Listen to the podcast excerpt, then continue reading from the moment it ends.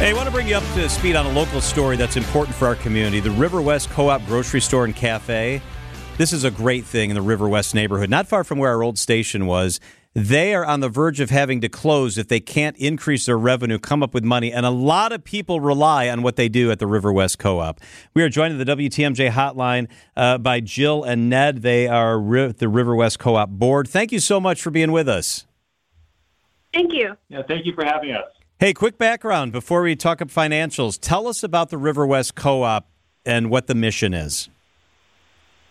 Um, we are a local uh, grocery store and cafe located um, on uh, Clark Street in uh, Riverwest. We've been here for over 22 years, and our mission is to uh, uh, make uh, healthy food available to the surrounding community. Mm-hmm.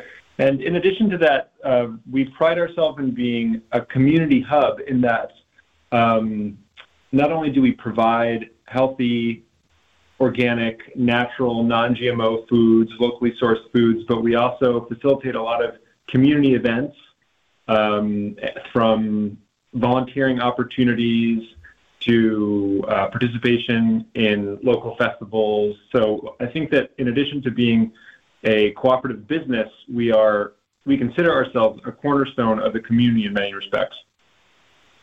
And there's such a neighborhood component to that, and I'm sure there's a word of mouth component to that. Do you find that you know the majority of folks who come into your establishment are, are very local? They, they're kind of living that that downtown neighborhood, or or do people extend out uh, even into the suburbs to come see what you're all about?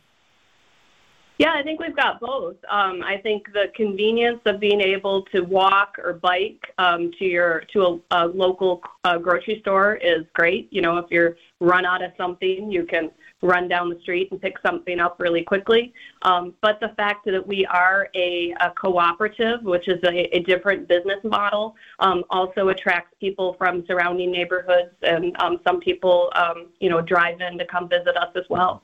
And not to preempt uh, your next question, John, but uh, one of the the opportunities that the co-op has to grow, and one of the reasons that we're excited about um, receiving so much community support for our plan to reinvigorate the co-op is to expand our geographic reach so that um, neighborhoods where we currently don't have as many members and shoppers might have more access to more familiarity with and more access to our um, what the co-op is about.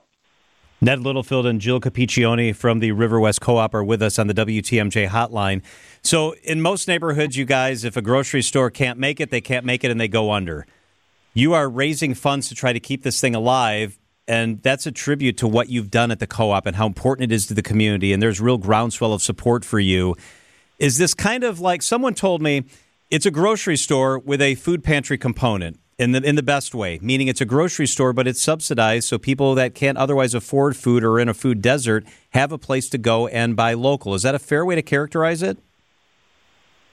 I think that that is a fair way to characterize, characterize it. In that um, we have a program in which um, people who use EBT to to fund their grocery purchases can get a free membership. They don't have to pay the membership fee, and they have all the um, benefits in terms of discounts and also in terms of participation in the cooperative that um, any other member would have. So, in that respect, John, we do pride ourselves in being accessible to people with less economic means. So, eh, Jill, I, I know it's a, a, a for profit establishment, but there's certainly a, a community minded service yeah. element to what you do. But, but does being for profit deter your opportunities for grants or other sort of, of subsidies that would help keep things moving? Yes, it does. And a matter of fact, um, our uh, kind of part of the tagline, or, or what we like to say at the co op, is that we're food for people, non for profit um, not for profit, um, but technically we are a uh, cooperative, which is a form of a um, form of a for-profit business. So we, um, by virtue of that, we do not qualify um, for a number of, of uh, grant uh, opportunities.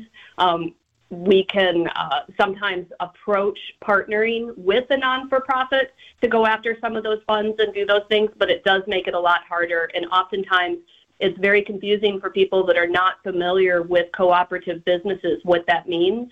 There's a lot of confusion where people think that they can't shop at the co op if they're not a member, and that is not true. The co op wel- welcomes everybody. If you decide to become a member, you get uh, additional 5% discount in the store, but it's not a requirement. So the co op is a corner store with a conscience, and they're in danger of going under. They're raising money to keep the doors open and keep helping people. What's the best way that folks can help? Um, come check out the store. I mean, if you want to come see what we're all about, um, come visit us.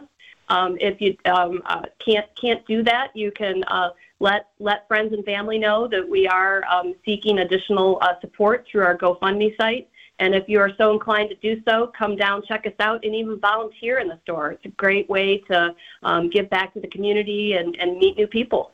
And I would add, John, that a big part of the co-op that that um, the pandemic hit very hard was our cafe. In addition to a grocery store, we are a cafe that we have a cafe that produces baked goods, um, salad type foods, as well as hot foods. And on Friday evenings from 4 to 8 p.m., we now have reopened the cafe, um, and it serves foods like hot sandwiches and soups. We had taco night the other day. So if someone, and especially if someone is interested in an especially busy time coming to the co-op where you can order food and check out the cafe and also people watch, um, I would say that um, that Friday evenings, including this Friday evening, would be a, a fun opportunity.